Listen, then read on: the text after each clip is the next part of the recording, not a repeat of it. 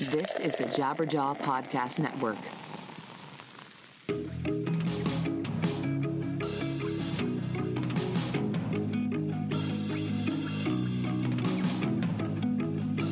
What's up, everybody? Welcome to another episode of 100 Words or Less, the podcast. I'm your host, Ray Harkins, and I'm sitting here on a rainy Monday morning recording this this beautiful intro that uh, I know so many of you love because you uh, get to know the comings and goings of my life.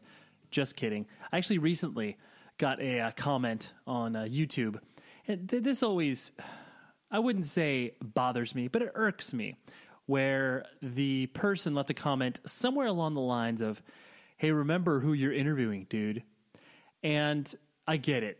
There are times where I talk about myself, but that's the nature of podcasting. And I think people that leave those sort of comments or throw that criticism my direction are people who are frankly not used to this format and not used to the idea of a conversation rather than a stereotypical interview. And usually, most of the hate that I get is really all directed on YouTube, just because you know I throw these episodes up there and it goes out to the uh, the unwashed internet, and uh, those people can dive in and out and be like, "What is this? This isn't even an interview. I want to hear the guest and blah blah blah." And it's like, I get it, I get it. That's why these people are on the show. But uh, you know, there are times where I'm bringing my own personal baggage or anecdotes or stories, and um, it adds to the conversation. Hopefully, because then in turn it will have the interview subject being able to spin off that idea. And anyways, but I, I digress. Here we are. I haven't even introduced the guest. The guest this week is a very special one for me personally. He's been on my list. Like you know, you come up with lists of things when you start to do something, and you're like, oh, I'd like to accomplish these things he is a person who I've always kind of circled around and been like, oh, I, I, randomly hit him up on Twitter, but you know, I can tell he doesn't use that platform a ton, and I just always wanted him on the show. Then I get hit up by his publicist, and I was like, oh man, this sounds perfect. So, Steve Kleisnith, Kleisnith, yeah, I'm I'm butchering his name, but Steve Kleiseth, that's what I'm going to go ahead and go with. He is the drummer for Further Seems Forever as well as Strongarm, and he also played a stint in Shai Hulud as well. Um, Further Seems Forever is doing some reunion shows recently, playing that record How to Start a Fire from front to back, which I get to see this week. I am incredibly excited about, and I get to meet Steve in person. But the reason that he was so important for me to have on the show is the fact that Strongarm was a huge band for me. When I first started to get into hardcore and like the heavier side of music, uh, I, I, I, didn't go in to the heavy music stuff with a uh, slant towards metal. It was definitely more on the you know hardcore punk side of things. So, and I also I and I still profess to be a Christian. So I have a spiritual connection to the big man upstairs. Um, and Strongarm was like, holy shit, it was unbelievable. Like the connection that I felt with the band and the fact that I they were singing about these things that were um, you know, spiritual in nature, but could apply across the board to anybody struggling with anything internal. And the record Advent of a Miracle was so huge for me. Um, between that band and Focal Point, Suffering in the Masses, both of those records were just like cornerstones to me understanding expression and the way that people could uh, talk about their feelings in a very safe manner. So, uh, Steve was great on the show, and uh, I'll, I'll, get to our interview in a moment. But um, I'm not at South by Southwest. I know many of you that could be listening to this as we speak on the airplane back from South by Southwest to wherever it is you're going. Um, I, I, I don't know if I like the festival. I've been, I think, for uh, two years I went, and uh, I hadn't been. I've been for a couple years it's it's cool. It's fun, and I you know I like to see people who I haven't seen in quite some time, but it's just it's exhausting and if i don't really have sort of justification for me to be there from a business perspective i'm not going to take time away from my family and the, the fun stuff that i have going on at home. So uh, yeah no south by southwest for me. And uh, honestly i'm kind of glad about that. I think for me once every five years is really all i need um, even though there's really exciting things, I'm more drawn to the technology side of things, not even so much the music. Uh, but there is some incredible stuff going on the technology space and with my day job in regards to podcasting. And it's just, uh, there, yeah, there's some exciting stuff. So I'd find myself maybe going down there more so for that than the actual music, which is weird to say. But I think also because ever since, uh, Emo's went away, where that was like you know the bedrock and cornerstone of like the all ages scene within Austin. Like, of course, there's still a lot of great clubs. And there are a lot of great people doing amazing things down there, which I get to be in Austin in early April, which I'm excited about. Um, I feel like once that venue went away, even though to be clear too, Red Seven booked by a good friend, Ron Martinez. I think he still books there. uh, it, both of those were are just amazing clubs. And once Emo's went away, I was kind of like, oh, that's sad. There was no more of that sort of stuff going on. But anyways, I digress. And uh, yeah, like I said, let's let's let's dive into Steve. Um, he I, I, didn't know how to approach this interview because, uh, you know, he hasn't been in the interview circuit for quite some time, and I wasn't exactly sure how he was going to take these line of questions. But he was so excited and so willing to go to the deepest, darkest corners of his memory and unearth these these gems that uh, I just wasn't aware of, which was awesome. So. Without uh, for oh, I was promised myself I wasn't going to say. Without further ado, remember that from last week? Yeah. Oh, geez. All right. So here's my conversation with Steve, and I hope you enjoy. Yeah, that, that, that feels good. Hopefully, I can lock into that and then say that a lot, and then you guys will be like, "Hey, you say that like every single time you go into an interview," and so uh, yeah, and then I'll have to change it from there. So the struggle, right? The struggle in using words. So here is my discussion with Steve, and I will talk to you after the interview is over. I, I do that too. For those of you that like immediately shut off the podcast once the uh, the the farewells are said, um, stick around for like ten more seconds, and uh, usually I like to reveal the guest for the upcoming week. So, anyways, here's Steve.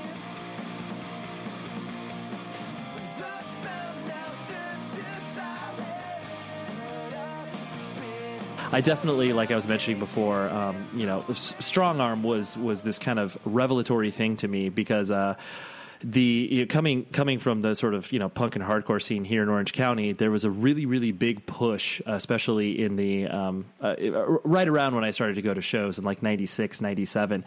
Um, I just noticed this really distinct divide of like, all right, well, here's where the Christian hardcore bands play, and here's where all the rest of the hardcore bands play. Like, never, never the two shall meet, and if they do, it could be quite awkward. Um, and it just to me, it was never like, oh, I, I, don't, I don't get that. I get that there are two ideologically uh, different bands, but why they can't they share the same bill? Um, is it is it strange for you to obviously still have this uh, obviously like I was mentioning before this connection that uh, people still bring up strongarm where it's just like well you know that was something I, I you know I, I, presume was obviously very passionate at the time but at the same time I'm sure as in most young people's bands kind of accidental that you guys were doing what you were doing in, in certain respects. Right well, I wasn't I wasn't an original member of Strongarm, so I was the drummer on the second record, The Advent of a Miracle. Exactly. In which the drummer on the first album became the singer. Right. Um, on the Advent. Um, it's funny you mentioned the uh, the division. I don't remember. I mean, I, I'm not doubting you. I'm, obviously, there was. Um, for for some bizarre reason, when it came to Strongarm, we we did shows on the West Coast that were actually with regular groups usually. Like I remember one in particular. I guess the first thing that shot into my mind after you mentioned that that sort of period of time was uh, the Showcase Theater. Of course, I think is what it was called, and uh, and then I remember us doing a, a, a pretty awesome variety kind of hardcore show. It was like us, and then it was Unbroken, and it was Mean Season, and um, a band called Gehenna, I believe. And so oh, yeah. we were actually the only, we were actually the only Christian band, or what you would call a Christian band, on that bill. Um, when we played in California. And then, you know, obviously, I did some stuff with Shai-Hulud, or did touring with Shai-Hulud as well. And actually, Strongarm and Shai-Hulud, you know, that's interesting. That's an interesting dynamic, too, because Strongarm and Shai-Hulud would tour together. Right.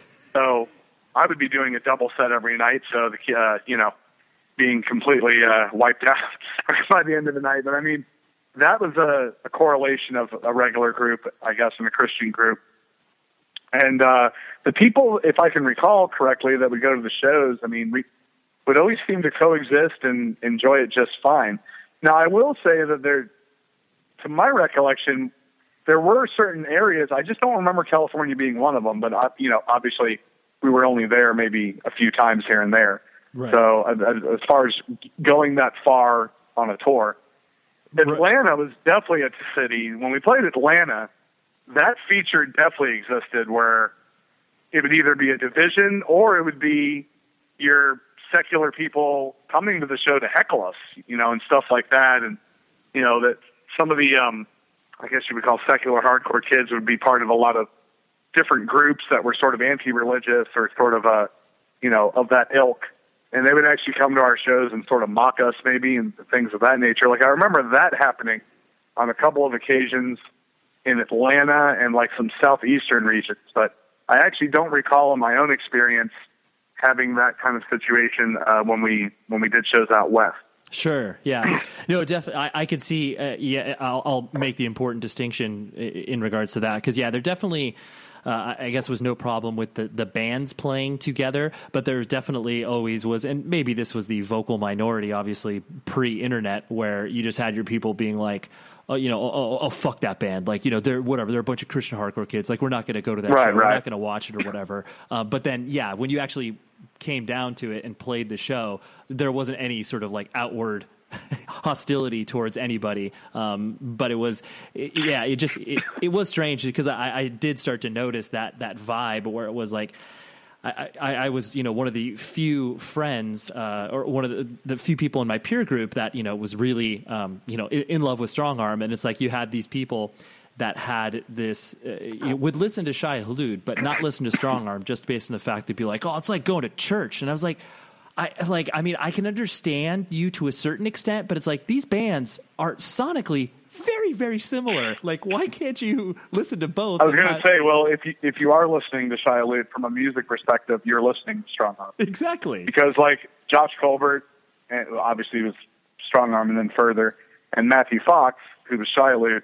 I mean, just by virtue of friendship, were very close and wrote together all the time, and their stylings were very. Even though they were very creative and, and definitely went different directions, there there was a similar formula at times as far as the transition and the movement of the music. And so those those two those two guys are some of my favorite people to to create music with from a drum perspective because the way they write, there's just so much transition and movement in it. And I think that's sort of uh, assisted in the uniqueness of our sound from time to time, as opposed to your chugga chugga or kind of regular stylings of a lot of hardcore uh, during that period of time. But mm-hmm. yeah, absolutely. Um, and you, uh, you yourself, you were born in, in Virginia, but then migrated down to Florida. At, at what age did that happen for you? Um, I was born in Fredericksburg, Virginia. Grew up in Alexandria, Virginia, just south of D.C. And then I moved down to Florida, still with my family. Uh, I believe when I was 10 or 11, so I was still relatively young. I moved to Tampa, Florida. Lived in the Tampa St. Pete area for a while. Um, then was still with my family and actually lived in Texas for a couple of years. Ironically, I lived in Texas in the Dallas area at the same time my bassist Chad Neptune did, but we didn't know each other, of course, or hadn't met yet. Right. But we both lived in that Dallas Fort Worth area for, you know, or in my case, just a couple of years. I think Chad may lived there longer with his family, uh, living in the same area and not realizing it until we talked about it just randomly through conversation, like like years later. I mean, even after knowing each other years later. Um, and then I went, came back to Tampa, graduated high school in Tampa, Florida, moved to South Florida in 1995 to join Strongarm. Uh, we were already sort of acquaintances to friends. They had come up to play some shows in Tampa, and they had a like attended a at the time a church that I was drumming at, and they sort of had viewed me play, and they, you know, they liked what they saw or, or heard, and they they were like, you know, I guess when they had a situation where they needed a drummer, they had called upon me if I'd be interested, and so I uh, wanted eventually just wound up moving down to South Florida, joined Strongarm. Obviously, we had a period of time where we were touring, or at least trying to tour full time. Mm-hmm. And then uh, from that, Shai Hulud followed soon after, who was also local in South Florida, and uh, wound up drumming for them and sort of doing both bands for a little while. And then from there, naturally, uh, you know, it uh, morphed, at least as far as Strongarm when it morphed into just wanting to write something different musically, sort of being old of just being pigeonholed into a definitive genre of music. And so we just started writing other stuff that would be more equated in, in the rock vein. And then uh, eventually uh, befriended through the local music scene with Chris, with Chris Carrabba, who was in a band called the Vacant Andes at the time. Mm-hmm. and then uh, once that was over, we were writing this new music.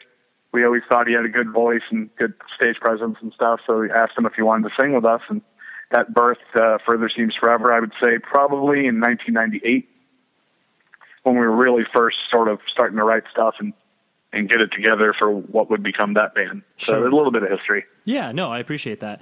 Um, the you moved a lot. What was there a reason behind that? Like, was your family in the military? like, because usually that that kind of uh, you know. Yeah, right. Yeah. No, they just were doing like my dad was in real estate and my mom was attending like a college that happened to be out in Texas. Okay. Uh, when as far as when we moved to Texas, uh, they moved down to Tampa. Not really sure why we. I mean, I think it's just they wanted to live in Florida, Right. kind of from Virginia, kind of thing. My dad had worked for the postal service, and then he had uh, he had to wind up quitting that 'cause he he got a injury, like a pinched nerve or something, and sort of ceased working what he was doing there, and then. Um, but yeah, we lived in, um, he used to be in the Air Force actually, so you would think that that would equate to moving around a lot, but that's not actually the reason we were moving around a lot. But, um, but yeah, no, up till, um, I graduated from high school and then pretty much moved, uh, soon after that, I moved out, got my own place, was working two jobs, was playing in a band in Tampa that originally was called Friend or Foe, and then that, then later the name was changed to Pull. And that was actually the first actual release on a record label I did was with those guys, and it's uh the name of the record label uh, record label is Stiff Pole Records, Okay. and the name of the seven inch record is called Regret. You can still get it today. The name of the band was called Pull P U L L, and uh, it was me and a couple guys. Uh, the bassist, who I'm still, it's one of my best friends in the world. We've been friends for over 20 years. We still keep in contact all the time, and that band was interesting. Very experimental kind of music. Uh, a lot of one would classify it maybe as a cross between post punk and noise kind of thing Okay. and um, it was on a label that's really more historically known for straight up punk rock. But what we were doing was something that was completely Left in left field from Yeah. from from most of the other releases. So it was pretty interesting. Sure. So I was with that group, and then you know when Strongarm came calling, it sort of pulled pretty much deteriorated at that point. We weren't doing as much stuff anymore, and so I said, "Hey, it's a great opportunity. I already know the guys, friends with them." So I moved down to South Florida and joined them, and then that obviously um, that later became Further Seems Forever. I also did live in Tennessee for uh, three years. Uh, like I moved down to South Florida in '95. In 2001, uh, it was the one time I was married actually, and then um, my uh, wife at the time lived. Uh, she was from Tennessee and sort of uh, wanted to move back there, so I went along with it and moved to uh, to Tennessee. Lived there between uh, 2001 to 2004, and then uh, unfortunately got a divorce. And basically at that point, I was like, all right, well, I mean, I was the reason I was there was for her. I didn't really know anybody up there. I was sort of on an island. Um, you know, got to know people, and, and Tennessee was a beautiful area as far as like outdoorsy stuff went. But uh, moved back to South Florida in summer of 2004, and I've been living here since then. So you know, been back here about 12 years now. Sure. Yeah. Yeah. You're, that's that's your home base. Um, Yep. the uh, do you have any do you have any brothers or sisters? I have one older sister who lives in uh, St. Pete, Florida. Her name is Dawn, and she's about like four and a half years older than me. But pretty small family. I mean, it's basically immediate. My mom, dad, one sister. Um, unfortunately, you know, all my aunts, uncles, grandparents have all passed away, and um, have some distant cousins. Don't really uh, keep in contact with too much. Uh, not really on my accord. It just so happens they don't. They're just not really good at keeping in touch. Sure. But I, a relatively very small family. Uh, my band and my core group of friends is that's in essence is my second family. So Sure, sure. Um, and so when did, when you started to uh, kind of develop into you know uh, more of the independent music stuff and started to develop your identity uh, in context of that, was that kind of in high school, like when you were in in Florida, or had you been you know privy to that a, a few years prior via some other connection? it actually started really young, unbelievably. Like even dating back to when I first moved from Virginia, DC was just so rich and obviously influential. What would later be, you know, alternative music, I guess, through through the roots of punk rock and indie rock. But um, I had uh, I skateboarded, and I remember just having some friends who were listening to music that who introduced me to some music, even dating back to when I was like 10, 11 years old Wow. that uh, was obviously not the norm of anything on the radio or, or what have you. And so uh, I actually got um, introduced to some bands who are still to this day influential to me that were DC centered in the uh, at that point the uh, the punk rock scene there. And so yeah, at a pretty much young age, um, I was listening to different kinds of music than what your parents would listen to or what you would just come across on the radio. Right. What stuff? So yeah, it actually dates back further than that. So that's awesome. What what, what stuff was uh, were they putting in your brain at that time? Well, it's funny you mentioned brains because that would be the Bad Brains. Right. uh, one band in particular who I developed a love for uh, through my friends who introduced me to it at the time, even as young as I was. Um, there in the uh, in the uh, um, early '80s. Mm-hmm. So uh, you know the DC scene at that point, obviously Dischord Records was prevalent as far as underground stuff went. So you know, like Minor Threat and Bad Brains and um, you know bands like that. Mhm. Um, I sort of was introduced to and thought you know, and obviously just the whole culture, skateboarding, and that kind of thing. Uh, um, I guess you could say sort of pop these kind of groups up Yep. that uh you know the group of people the peer group I happen to be with were were listening to. But then I also like new wave, like Talking Heads, big Talking Heads fan, and you know certain things you would hear on the radio, obviously classic rock. I loved it all. Like it's funny going through school. You know, I, well, you're 35, so you're probably old enough to remember going through school. You know, you you'd have a feature going to like high school or junior high where there was different groups of people, and it seemed like the social groups were almost predicated on the music they listened to. Mhm. Like you'd have preps, and then you'd have burnouts, and then you'd have like punk rockers, and you know, or people into hip hop or what have you. And it seemed like uh, a lot of times people sort of were pigeonholed into certain groups of people, and they they seem to have a similarity even with the music they listen to. Not so much anymore, but back when we were growing up. But with me, I was even a chameleon back then. I had like a lot of different friends who were sort of you could sort of visually put them in a in a certain group of a peer group. And I was just sort of this guy that was floating around. I, I almost call like a nickname would be Casey Jones, like from the Teenage Mutant Ninja Turtles, or Sure. just a guy coming out of the wilderness, trying to sort of take things from different groups and experience and listen to different kinds of music. So I, I mean, I was all over the place with music. I mean, everything from Michael Jackson to, you know, to Talking Heads to, you know, what have you. So Yeah, well, I, I, it's funny you mentioned that because I was actually going to make a correlation a little bit later on, in regards to, um, uh, you know, whatever connecting obviously the, your your deep passion for video games and obviously the the connection to you know punk rock and hardcore, where it's like the I, I like that notion, uh, and I always feel that people are more, I guess, well rounded when they do bounce between different you know groups of people where it's like yeah i am friends with a football player and they may have introduced me to some things that i might not have in- been introduced if i just stuck to my you know skater or punk friends or whatever um, so it's funny that you mentioned that because I, I was actually going to peg you as such later so there you go i was playing a little armchair psychologist before Well, it's funny because video games were a big part of my life too. Around that period of time when there was arcade, obviously, and Right. that was a big social hangout spot were arcades. Because I mean, when you go to an arcade in the, in the '80s, you know, you're meeting new people, you're discovering new games as they come out.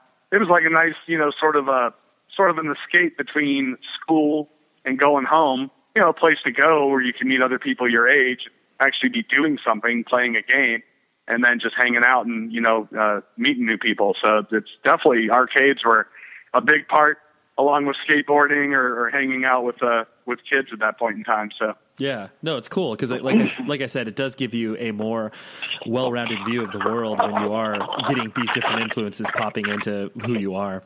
Um, right, the uh, it, kind of you know really focusing in on your your your drumming and obviously the fact that uh, your your style of drumming um, is incredibly unique in the fact that um, it's very frantic and technical, um, and definitely never something that I would be like, "Hey, if you're just learning drums, like go ahead and watch Steve play because like you you know you're."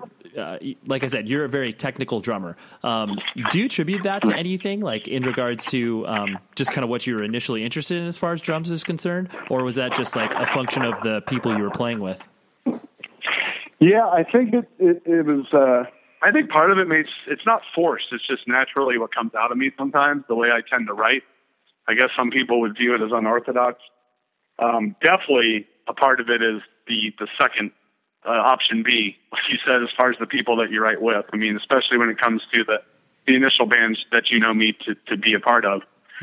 Those guys are just tremendous in their creativity and their approach to writing, even guitar and bass, and so it's sort of naturally uh, naturally connected with my mind the way I approach, you know, writing writing uh, drum parts or doing drum stuff. But no, I mean, I, I mean, I listened to a lot of basic straight ahead stuff. Obviously, when I was younger, and Uh, I mean, I've been playing drums most of my life. I mean, it dates back to, according to my parents, which I don't even remember, when I was four years old.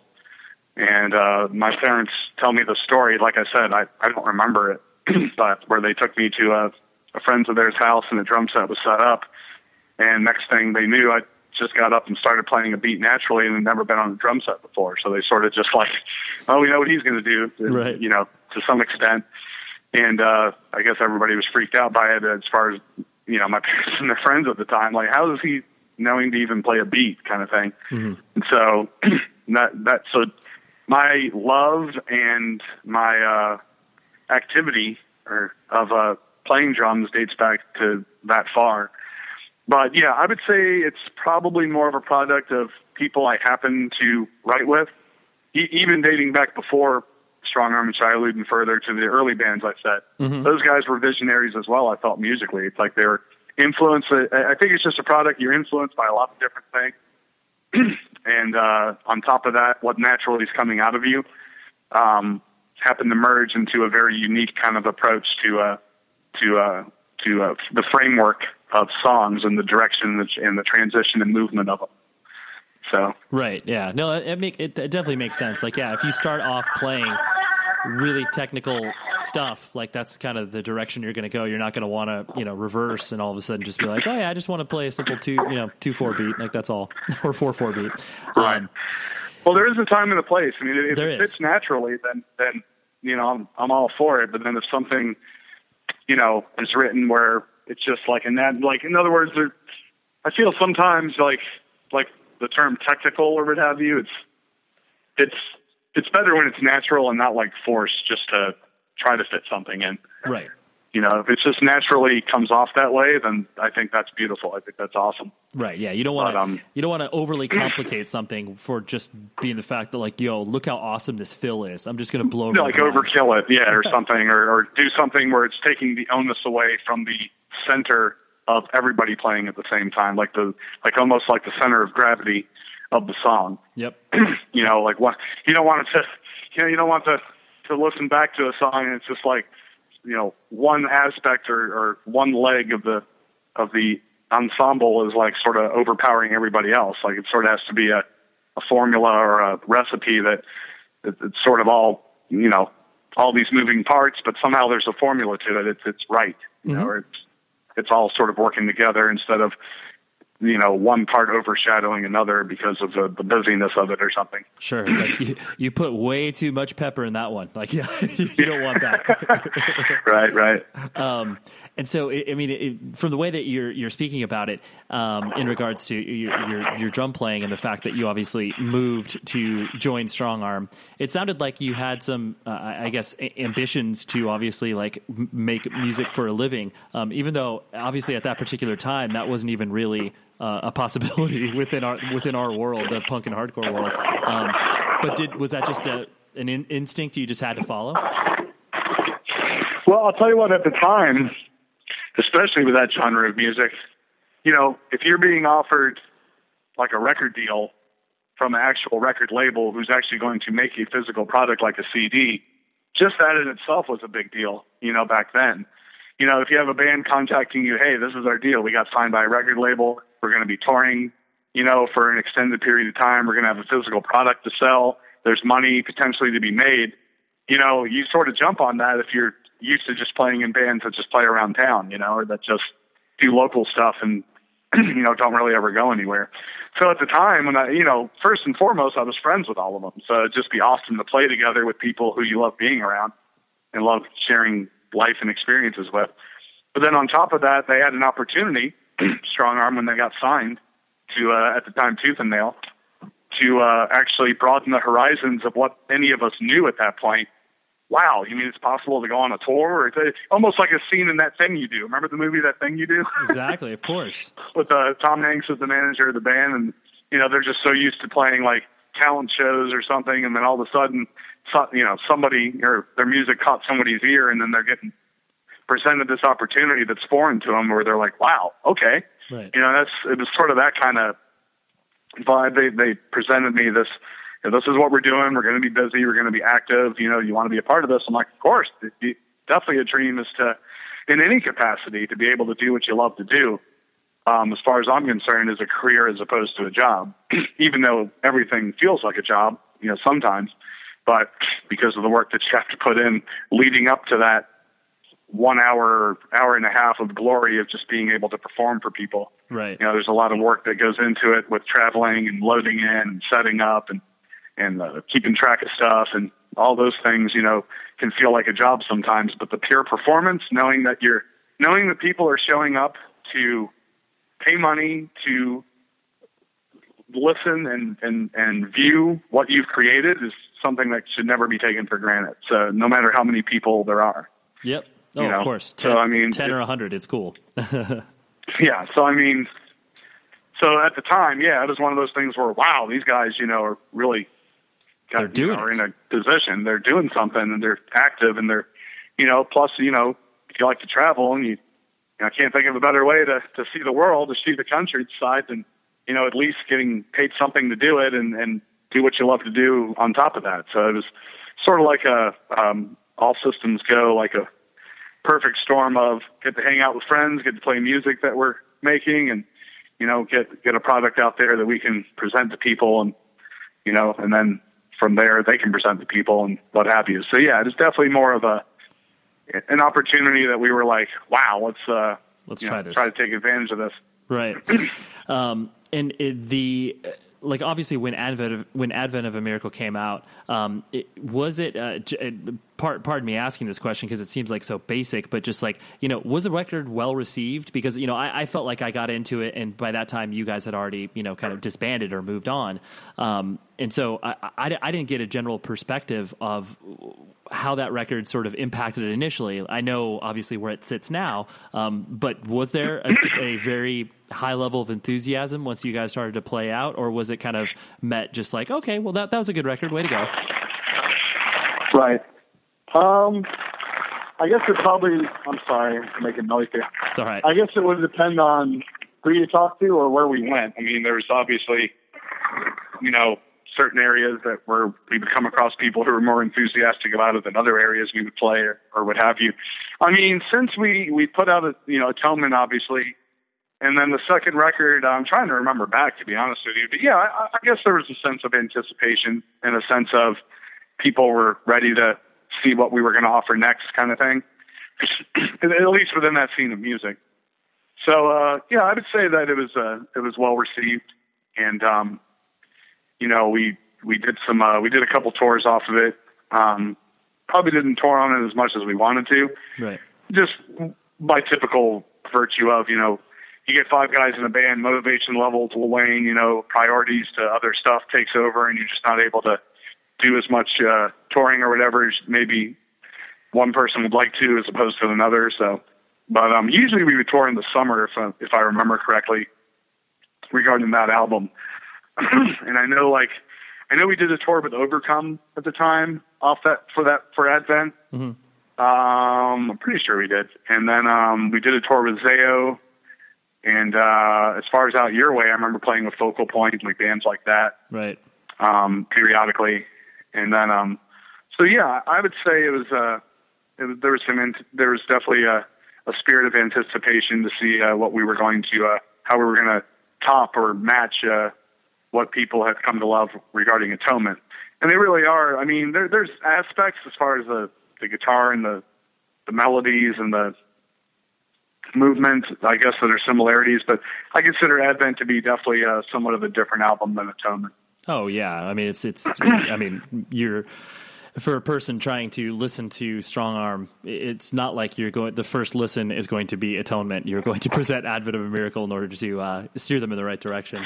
Um, Gotcha. Okay, the- well, yeah, there you go. that's good to know. I, I didn't know that. yeah, there, there you go. Come on, you, it's it's not like you want to be, especially if you're presenting it to a younger person. It's not like you want to be like, oh, dude, check out a you know check out the trial seven inch. It's like no, you you go, you go to the the best product in my opinion. Um, but Okay, the gotcha. um, and so like as you uh, well, sorry, just collecting my thoughts. One last thing in regards Sure. to Strongarm, where the the record, like you were mentioning a little bit earlier.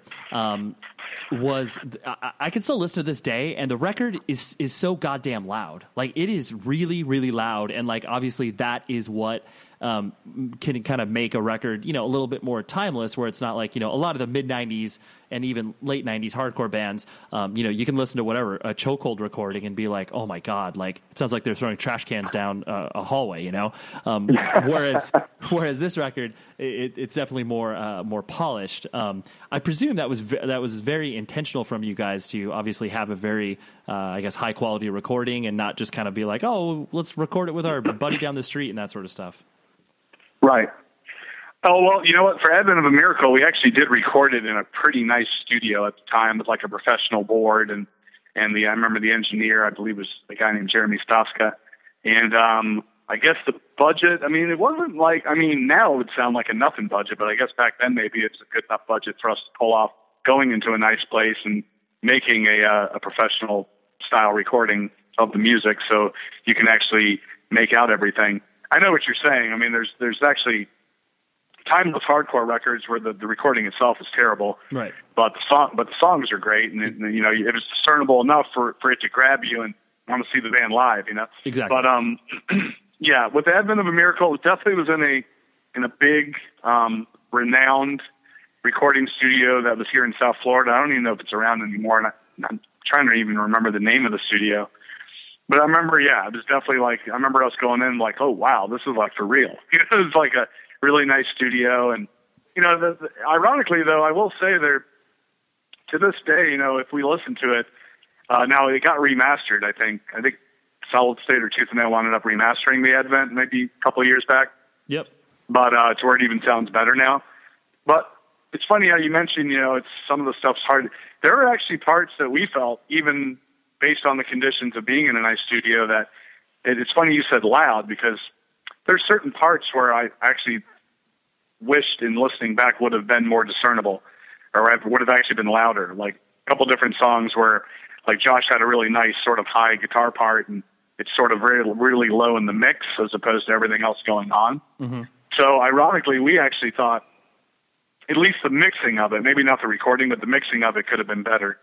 Um, and hence it did get remastered down the road. But, right. but yeah, I will say that we had access to a studio that probably most bands in that genre of music at that point in time probably did not have access to to, to make a, a, a quality recording. Right, right, yeah, that definitely, and uh, yeah, like you said, that that definitely uh, helps a record live on a little bit longer, um, and not just be kind of like forgotten to those, you know, those few years of where it's like, oh yeah, like you said, the the spirit of the song is there, and the song is good, but uh, it's almost right, inaudible. Right. It's almost inaudible. You are now entering the Bad Christian Podcast. What's up, jerks? My name is Matt Carter, and I'm from the Bad Christian Podcast. Yeah, that's me and Toby. Toby and I are from the band Emery, and then our friend Joey, who is a pastor, believe it or not. And what we do on our podcast is, let's see, well, we shoot the shit, um, we talk about bullshit, and then the rest of the time, I think we're full of shit. So the key word about our podcast is shit.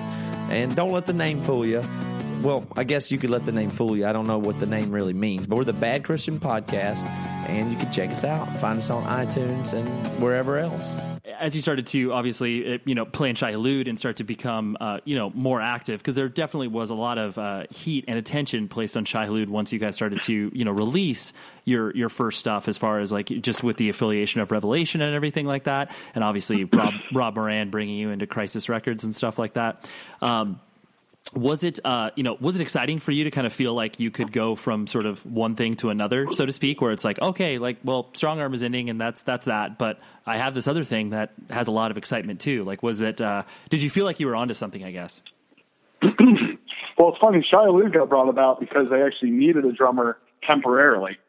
Because since i was still active with strongarm and strongarm was my first priority um, it was one of those things where Hulud, the original drummer was a guy named Jason Letterman, who's a great drummer, good friend. Uh, he's played, I think he played in the AAA as well against All Authority um, for some time. But, um, you know, they they were in need of a drummer, and originally I was only supposed to be like a fill-in guy. Like I was only going to play, you know, maybe a couple shows or just fill in until they got someone. And then it just, you know, it just kept evolving to where they just wanted me to to be the drummer, and so I was like, well it was a little bit of a juggling act at the time. I mean, initially, because obviously my commitment's to strongarm.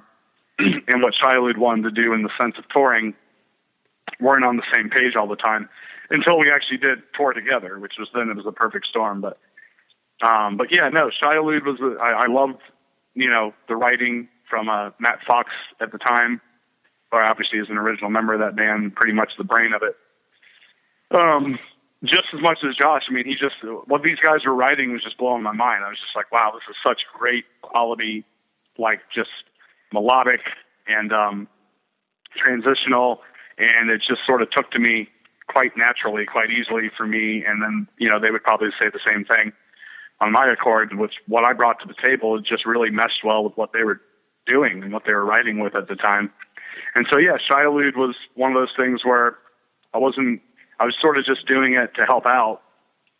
And then it just sort of, they just never looked for anybody else for a while. And, and then Strongarms started to uh, sort of get a little more not as um, active on the touring end.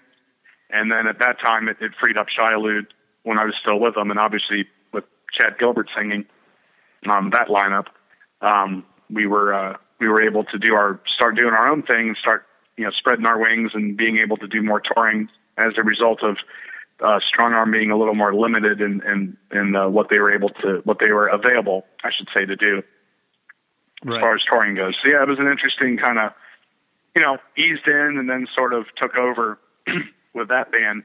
So I almost like passing the baton Yeah, that's and honest. then uh, continued continuing on with the Hulud for a while until about like I said until about '98.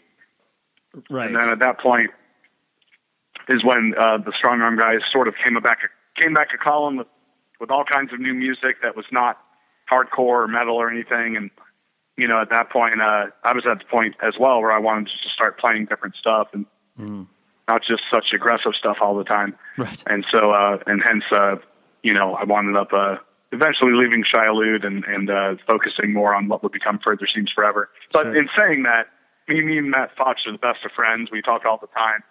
I still offer ideas to him, and he still shows me stuff and ideas he's working on all the time. And it's always great. You know, he's always you know such a awesome creator and uh, and writer. So I mean, I, I almost look forward to it because I know whatever he's going to show me, I'm probably going to like. So Oh yeah, he's Um, he, he, he's, yeah. a, he's he's a crazy individual, but he's such an endearingly amazing individual as well. yeah, definitely. the um and so uh, you know obviously as you were existing in this world and start, and becoming you know really active and touring and all that sort of stuff how did how did that sit with your parents? Like were they ever like oh my gosh like uh, Steve is going down this path that we'll never be able to get him out of like uh you know he's throwing his life away like this uh, he needs to have a plan B? Like were any of those conversations happening or is any you know turmoil or strife within the con uh, the confines of your home? Okay. Um, my parents were always supportive of uh, anything music prowess that I did because my dad originally was a rock and roll singer himself. Um, Oh, he really? actually put out a forty, yeah, forty-five okay way back in the day. And my mom was very artistically inclined too, based on you know she was from South Bronx, New York, and sort of what you would consider a beatnik when she was a, a teenager, and you know very artsy and culture, a lot of culture and arts and music, and so you know they were always they were never um, they've always been supportive of any kind of endeavors musically that uh that I wanted to take on. You know they got me a drum set uh, relatively young. You know I would practice within reason, of course um, noise wise um, when it was allowed to or what have you. But but yeah, I never had any kind of a situation where they were trying to steer me like not to do something or oh, you know you, you're going to go nowhere if you do that like that kind of thing. Like they were always like you know go for it, do what you love, and uh, I do respect them. Obviously, we'll always respect them for that. Um, I guess one of the maybe rare people, unfortunately, in this day and age, where I have parent, two parents who are still together. yeah So they're, they'll actually be celebrating their, their 50th wedding anniversary this week. oh that's uh, that, So, um, that, that's a, that's a piece of work right there that's amazing Yeah, yeah, no, it is. It's definitely miraculous. Obviously, you know, everybody goes through rough times. They, Yep. you know, been through some rough times throughout the course of my life, but they, you know, they always worked at it and made an effort and kept it going. Mm-hmm. You know, and uh, you know, I always respect and cherish them for that, and and that sort of goes along with the whole spirit of just you know do what you love and you know do what you can. So Right, So no. yeah, definitely never had an issue where parents were sort of poo pooing me to sort of uh, go after uh, uh, um, aspirations musically. Sure, absolutely, that's incredible.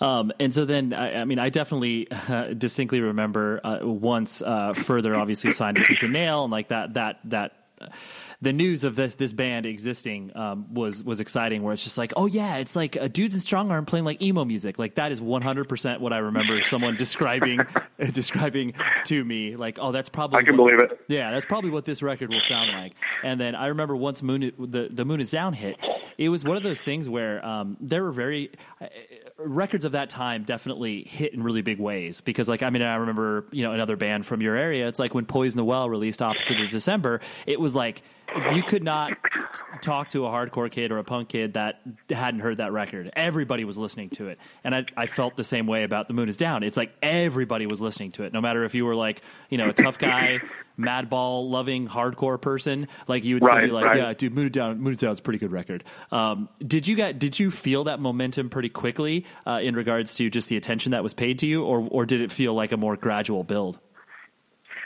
You know, it's funny you mentioned with the. Uh, we always had a saying that you know, "Further Seems Forever" is the band that hardcore kids' girlfriends listen to. Of course, totally, dude.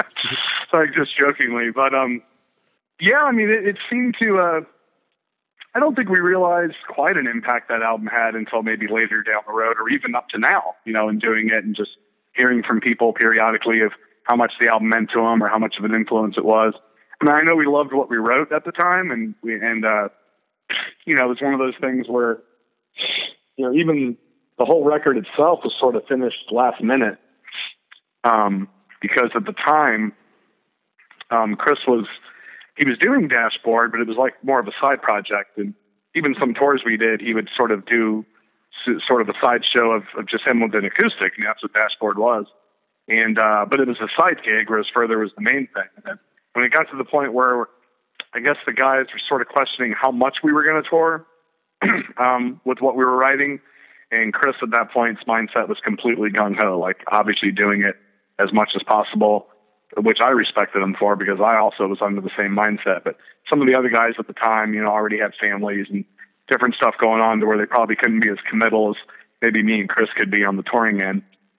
And so I think that sort of naturally sort of led to Chris sort of uh, uh, going with uh, focusing more on doing dashboard um, because he was in control of everything. He wrote everything, mm-hmm. and so he could do it whenever he wanted to. And then, uh, you know, as a result, like the Moon Is Down album was actually, if I if I remember correctly, I don't want to trying to think like the the music was recorded and then I think Chris later did the vocals. Oh yeah, I, de- Um, I definitely remember. so- I definitely remember word coming out where it was just like because obviously like there was a, a, a large level of confusion within the independent music community of just like oh this dude's doing dashboard but then he sang on this record like I don't know what that actually means because of course like again the internet was still in its infancy so no one really had the ease of access to information so um, but yeah I, I definitely remember hearing that where it was like oh yeah like Chris contributed to this record but like this can't be his full time thing because he's focusing on dashboard or whatever. Right.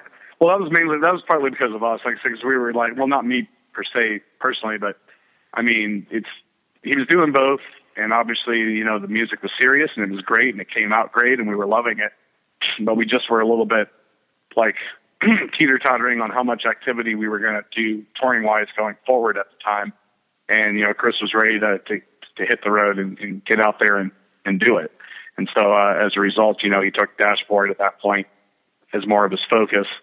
And um, but to his credit, of course, as well, he wanted to fulfill all his commitments that we had already started. Mm-hmm. And of course, the big one of the biggest one being finishing this album, Right. which became The Moon Is Down. And so, uh, so yeah, like for instance, New Desert Life. I mean, that one was literally done in the studio. That song, which we love that song. In fact, the last song on the record, it was about as organic and spontaneous as you can imagine, as far as trying to, you know, write one more song for a record. you know, it wasn't something that we had already been working on and already had written a long time ago, and now we're just executing it in the studio. This is something that everything happened for it in the studio. Mm-hmm. Uh, I mean, maybe there were some parts of ideas that were that were already sort of we were festering on, but it came together as a song in the studio actually. Nice. That's And then uh, and then and then the same with Chris.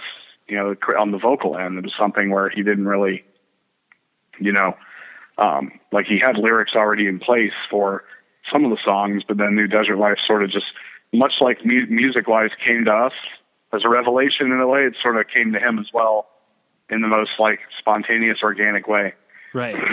That- And um, That that's awesome. I'm I sorry, mean- go ahead. No, I was just gonna say. I mean, that, that that's awesome, and I, I definitely remember too, where it's like when you guys released that that that split with Recess Theory, um, it already had kind of um, you know started to pay, obviously pave the way for the excitement that led up to to the record because there was that that um, initial music out there that was really really strong, and obviously you guys used you guys used all three of those songs for the full length, if I'm not mistaken, right? Um, no, there might, uh, there might two be. of them. Oh yeah, that's right. Yeah, two out of three. Um, Justice Justice Prevails is only on the from the 27 state EP. However, there is um, in between, I believe, um, maybe Just Until Sundown and Wearing Thin. There's sort of a little fodder in the middle. It's like sort of a a radio broadcast, and ironically, it's like somebody trying to tune in a radio station. That's the uh, the effect we wanted to give it with our engineer. And then you can hear Justice Prevails, almost Right. like staticky in the background, Right. like just a part of it really quick before the next song actually came in. And so I guess technically it is on Moon is down, but just a just an excerpt from it from a radio frequency, you know. totally. That was a, that's, that's what comedians call a callback, or it's like obviously it's like, hey, you know, if you guys listen to the, the first EP we put out, like here, here's a little uh, fan trivia for you. Right. Um, and then obviously, uh, I mean, the, only- the only reason I'm not I'm not uh, belaboring a lot of uh, the the records uh, that you did since is because you know a lot of that has been pretty well documented, and a lot a lot of people have asked a lot of different questions about it. Um, so obviously, that's what I'm trying to kind of shine a light on on these different topics. Um, Sure. the and so then uh, obviously as you know further seems forever was always in in bouts of activity and inactivity um, was it one of those things where were you were you ever kind of uh, I I guess you know maybe frustrated on the fact that obviously you couldn't um, you know do that from a all right like I'm going to tour nine months out of the year perspective um, or did you find it I guess helpful for your own um, you know well being the fact that you could kind of duck in and out of touring um, when it made sense and obviously when everyone was on the same page um, or did you feel at certain points it was kind of limiting? Yeah, no, I definitely felt limited and frustrated as well because the problem is when you have five people in the band, getting everybody's motivation level to be uh, uh, as a team to do everything and anything you can to for the pro for the for the sake of if you actually are trying to make a living doing it. um, it was definitely frustrating at times. Now, in saying that, it was a double edged sword. I mean, it was also good at times to not burn out and just sort of take a break and you know take care and do other things and then come back to it. Um, but uh, yeah, we always had a um, an interesting um, situation with that because like our main guitarist Josh Colbert, who what wrote a lot of the you know most of the stuff musically, um, he never toured really. Um, just didn't really have his desire was more writing and being in the studio and not really traveling as much. I mean, part of that obviously is having a family and wanting to be there for his family at all times um, especially in you know the growing up stages of his son, for instance. But uh, give me one second. I'm sorry. no problem I'm just going to shut that off. Um, so yeah, it was definitely. I mean, I'd say the how to start a fire era of further was definitely when we were the most active. We definitely found ourselves for I'd say between the years of 2001 to 2005, probably touring six seven months out of the year. But with our band, even from the inception, most everybody was either married or in a relationship. So the way we tried to work it out, as opposed to a lot of bands who whose management would dictate that they stay out for a whole year or two years or something and just do everything and anything. For us, we usually try to cater to maybe going out for four to six weeks maximum and then coming home for a month or two and then going back out for three weeks and then coming.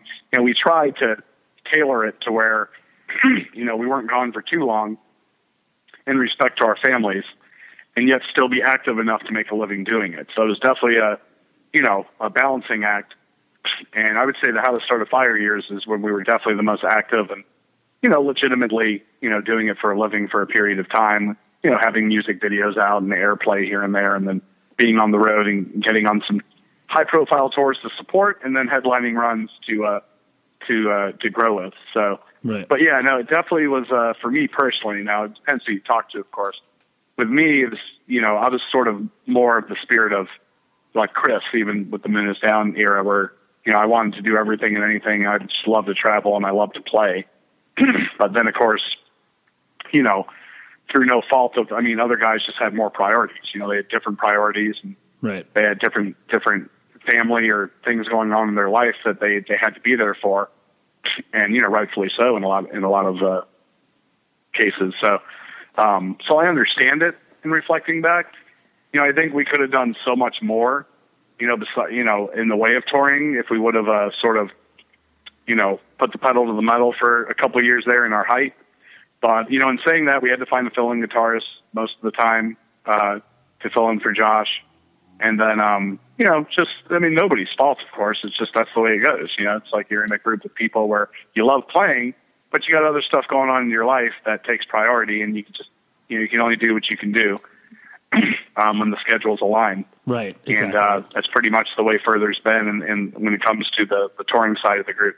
Right, sure. Well, I mean, it makes total sense. Like people have adult adult responsibilities, and not everybody can uh, can skirt those things off. And uh, yeah, I mean, it, you, you're correct. Obviously, it's like that era of the band was obviously the most um, you know active and prolific where you guys were out there.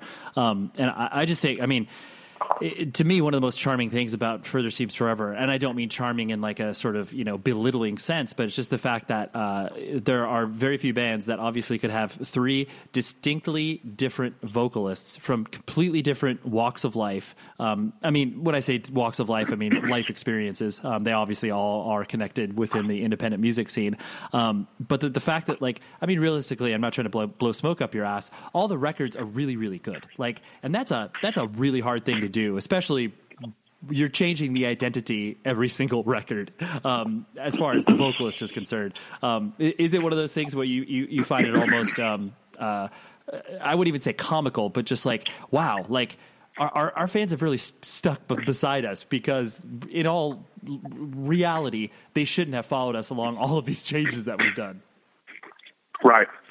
I think that's the end result, actually. like now, Right. Um, now that there's been some time separated from some of these albums that when they first came out, I think it seems to be, and obviously with unfortunate events like Jon's passing recently, it sucks that it takes an event like that maybe to have people sort of revisit something that they may not have liked initially, and then they revisit it and they're like, "Wow, this was this really was good." And at the time, maybe I had other vices toward the band where they personalized the band based on one particular singer, and so they wouldn't give anybody else a chance, kind of thing. So, I mean, I don't, you know, we had a lot of critical acclaim at the time these records came out, and there was always, you know, people, that, you know, your typical historical, oh, I like the old star, you know, I like, you know, the old singer, you know, didn't really give a chance to embrace, you know, whoever the new guy was. But I mean, I will say, um, summarizing to now, yeah, it is sort of interesting how we were, were, I mean, at least for us, first and foremost, what we feel about the music. Maybe luck is part of it because, yeah, like you said, it's it's three definitive different approaches. Um, not necessarily to the music, but definitely to the vocals. Right. Um, and so I think people can, um, hold on one second. All right. Yeah, we, we'll, we'll catch up. Sorry. Time's just going out. Um, we, um, like I said, you know, Jason being the second guy, he had a lot of pressure heaped on him to live up to Chris's, you know, to fill Chris's shoes. And then Jon being the third singer, I mean, to be honest with you, it was really rough. I mean, uh, when, when Hide Nothing first came out, I mean, I would say we probably, um, what's the right word I want to say? We received a new legion. I don't know if legion's the right word. I'm, I'm getting tongue tied on words right here. Sure. A new quadrant of listeners that did, that maybe were Sensefield fans or like probably older listeners Absolutely. we acquired. But then we had our younger listeners who were look who were unfortunately it wasn't always about the music, but it was about oh well Jason and Chris look a certain way and they have tattoos and their stage presence or something like that. Yep. They equated the band more to that than the actual pure, you know, music of it. And so when Jon came along, you know, he was a tall guy, older looking, definitely looked nothing like Jason or Chris did.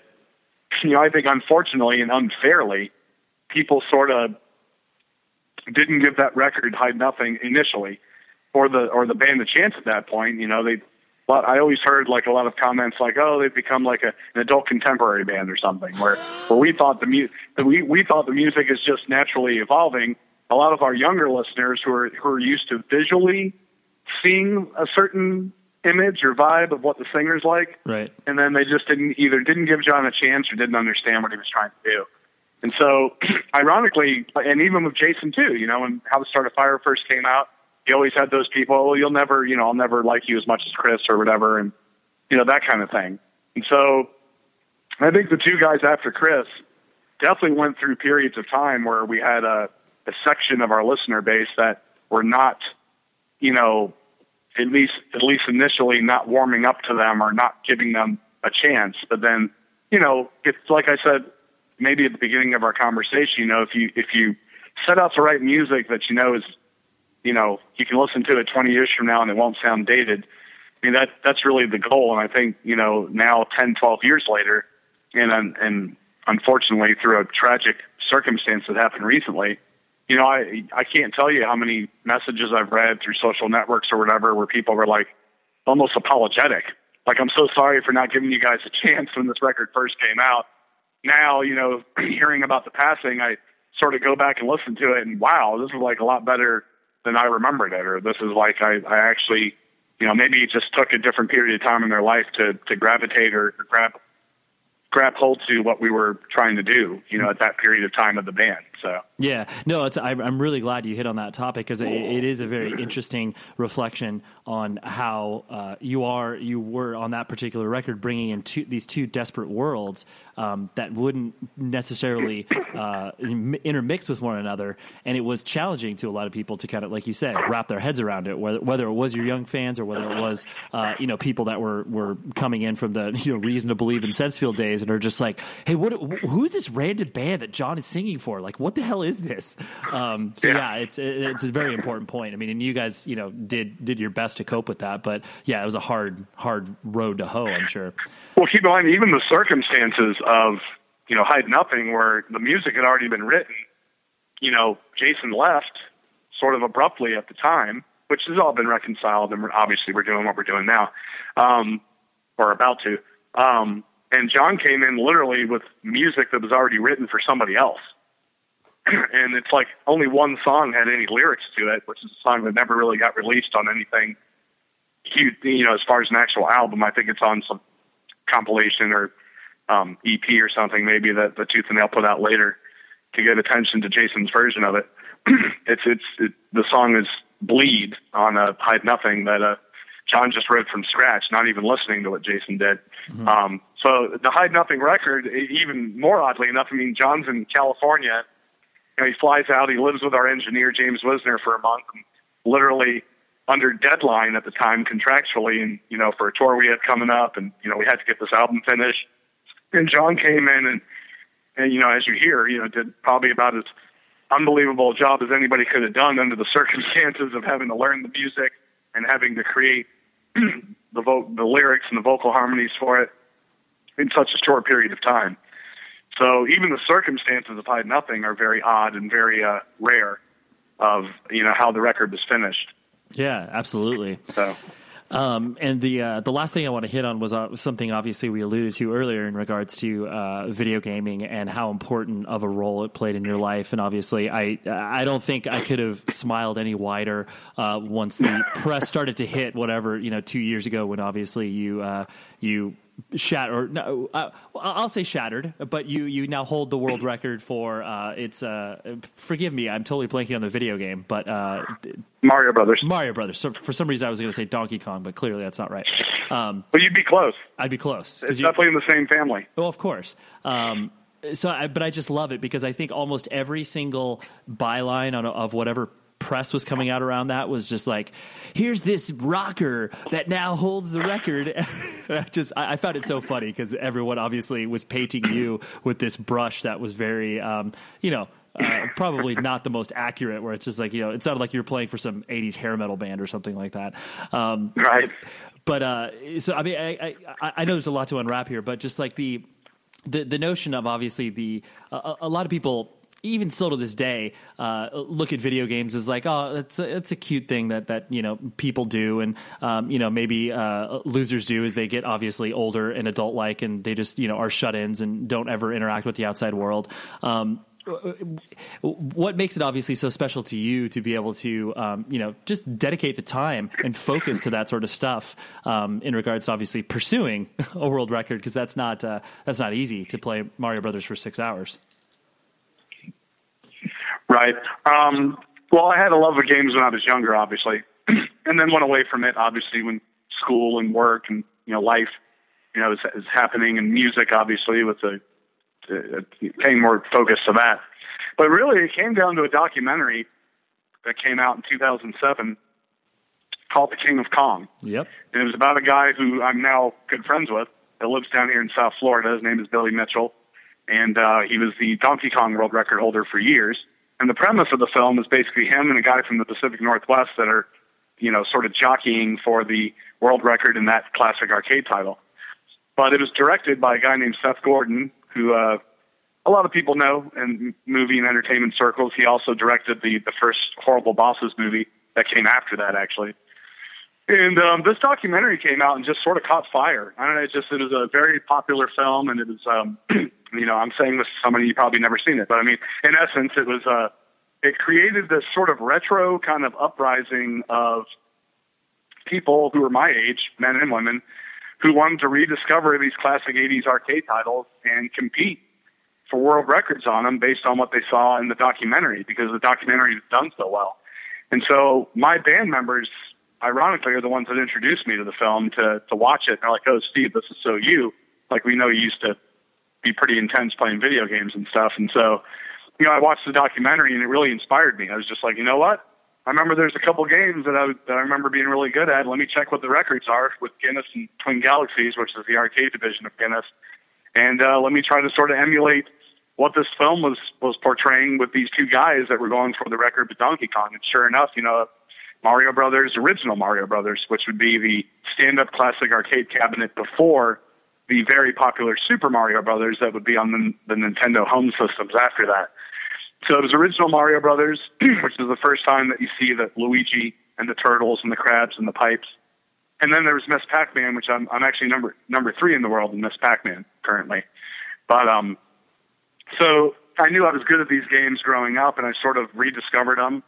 Uh, much like I said when when that documentary came out, and I watched it, and it really sort of stirred me, as apparently like it did a lot of other people, and uh, it it made an impression. And you know, much like you know, everything comes back full circle: music, fashion, you know, clothes. You know, uh, in a retro way, sooner or later, and that's really what has happened since that documentary came out, even to now, with movies like Pixels that came out a little while ago, and so it's just it is a love. I, I love games. I mean, I love the classics. I, I steer more toward the classic games than the newer third-person shooting and home system type stuff. Mm-hmm. But um, but yeah, it, it sort of sort of um, um, stirred in me a, a passion to sort of re uh, revisit some of these games and see how I would fare on them. And uh, there's actually sort of an arcade community, not unlike the music community, where there's people that connect all over the country and the world through um, different sites through Twitch, through Twitch channels. I don't know if you ever heard of Twitch, but yep, absolutely. I actually have a I have a Twitch page. It's twitch.tv slash maximum Steve. And uh, when I when I stream, you know, you can watch me from anywhere, like stream some of the classic games, and people watch me for tips or to, to get better at that particular game from time to time. Mm-hmm. And so um, there's this whole arcade community I discovered that I didn't realize was so, you know, there were so many people that were involved with it around the country. And so, yeah, I was I achieved the world record uh, January, literally January of last year, uh, 2015, and ever since then, it's uh, it's been awesome. I mean, I, I attend like three or four different arcade and pinball expos uh, throughout the year, and you know, get my expenses paid for usually. So it's like a nice glorified hobby, and I get to compete. And they actually made a trading card of me. Nice. geeky as that sounds, and so you know, I sign cards and stuff, and it's sort of another kind of platform besides music to be honest with you, be able to travel, to be able to meet new people, and to be able to interact with uh, people that maybe I haven't seen in a while. Sure. Well, so uh, yeah, I, I understand. Like, and even if you read some of the, excuse me, some of the stories um, that came out at certain public, certain online um, entertainment or video game magazines or what have you, you'll always see the comments after the story like, "Well, this guy must live in his parents' basement," like you were saying, and be an absolute loser. But, um, but no, it's more of a hobby. And uh, I have a friend actually who owns a business called Arcade Game Sale right here in Fort Lauderdale, and um, it's like a repair shop. He buys, sells, trades pinball machines, classic arcade cabinets. He builds cabinets, and actually, I do a side event with him now um, during the fall and winter months. Like once a month, we uh, convert the shop into an 80s style arcade. There's usually always 60 to 70 machines in there, and we charge a flat rate admission at the door, like for adults and kids. And then we put all the games on free play, and it's all you can play all night. It's become a very popular uh, community event down here in the Fort Lauderdale area that I'm happy to promote, advertise, and host. And so uh, it's literally gotten to that point where I'm definitely actively involved when time allows away from actual work Right. to uh, to be involved with this uh, this arcade community of people who are also awesome people and just really sweet, nice, great. Much like you know, I meet when I'm on tour or through the music scene.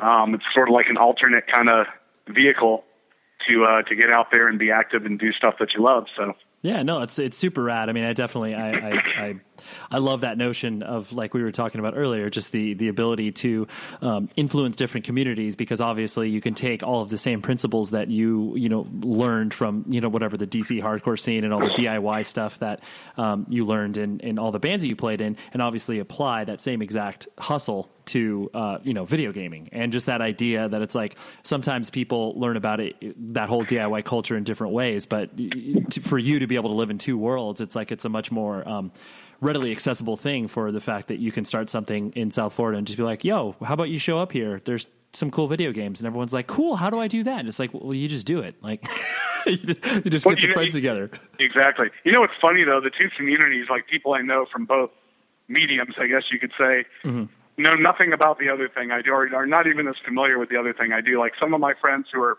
who I just have developed friendships with through the arcade stuff. Right. Like they have no idea that I play music, or they they barely you know they know about it maybe, but they don't understand to what degree or level that you know I actually go out with a band and tour or whatever. And then same thing with the music community. It's like they think that they hear the arcade stuff and they just think, oh, that's just like a funny anecdote. Or that's Yeah. you know just sort of a funny kind of side thing to know about somebody, but they don't realize the the um, the uh, level of activity that I do. So it's sort of funny. I I, I find it you know amusing. It's Yeah. pretty cool. No, totally. So yeah, you can live these two secret lives, and people are just like, "Oh, that's that cute thing that Steve does on the side." You're just like, "Well, it's pretty important."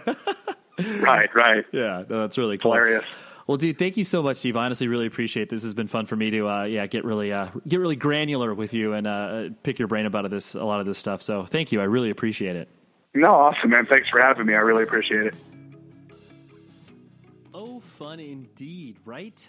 Steve, video games. I just love that he is so good at video games.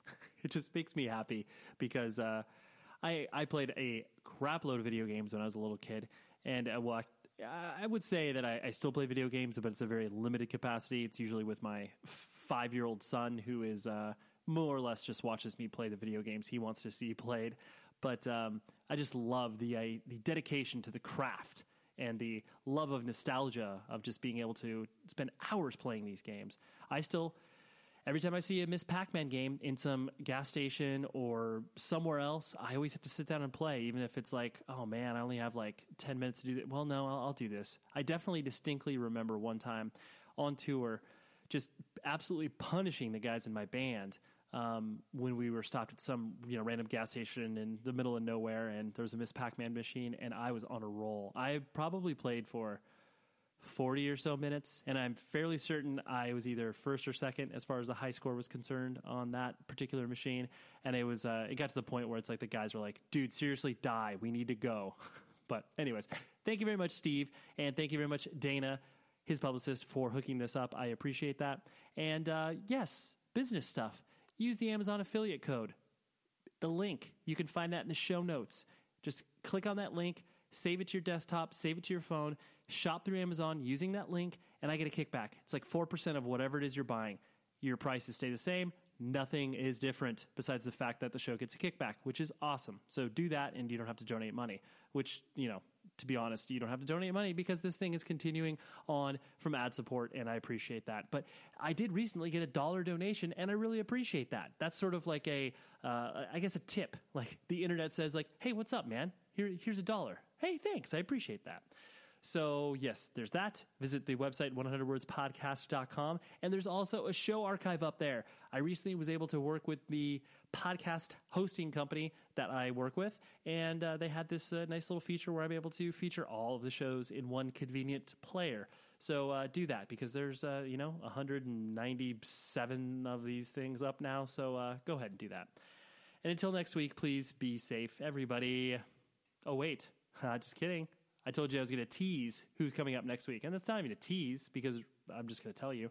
It's uh, Bo Thompson. He does a thing called Das Bootleg, and uh, technically, this is kind of the first thing he's done from an interview perspective uh, on his company. Um, it's it's a little risky because uh, there are some chances that uh, he could get that side of his business taken away because it is a um, you know it, it the name of the company definitely travels within that that circuit. So Das Bootleg.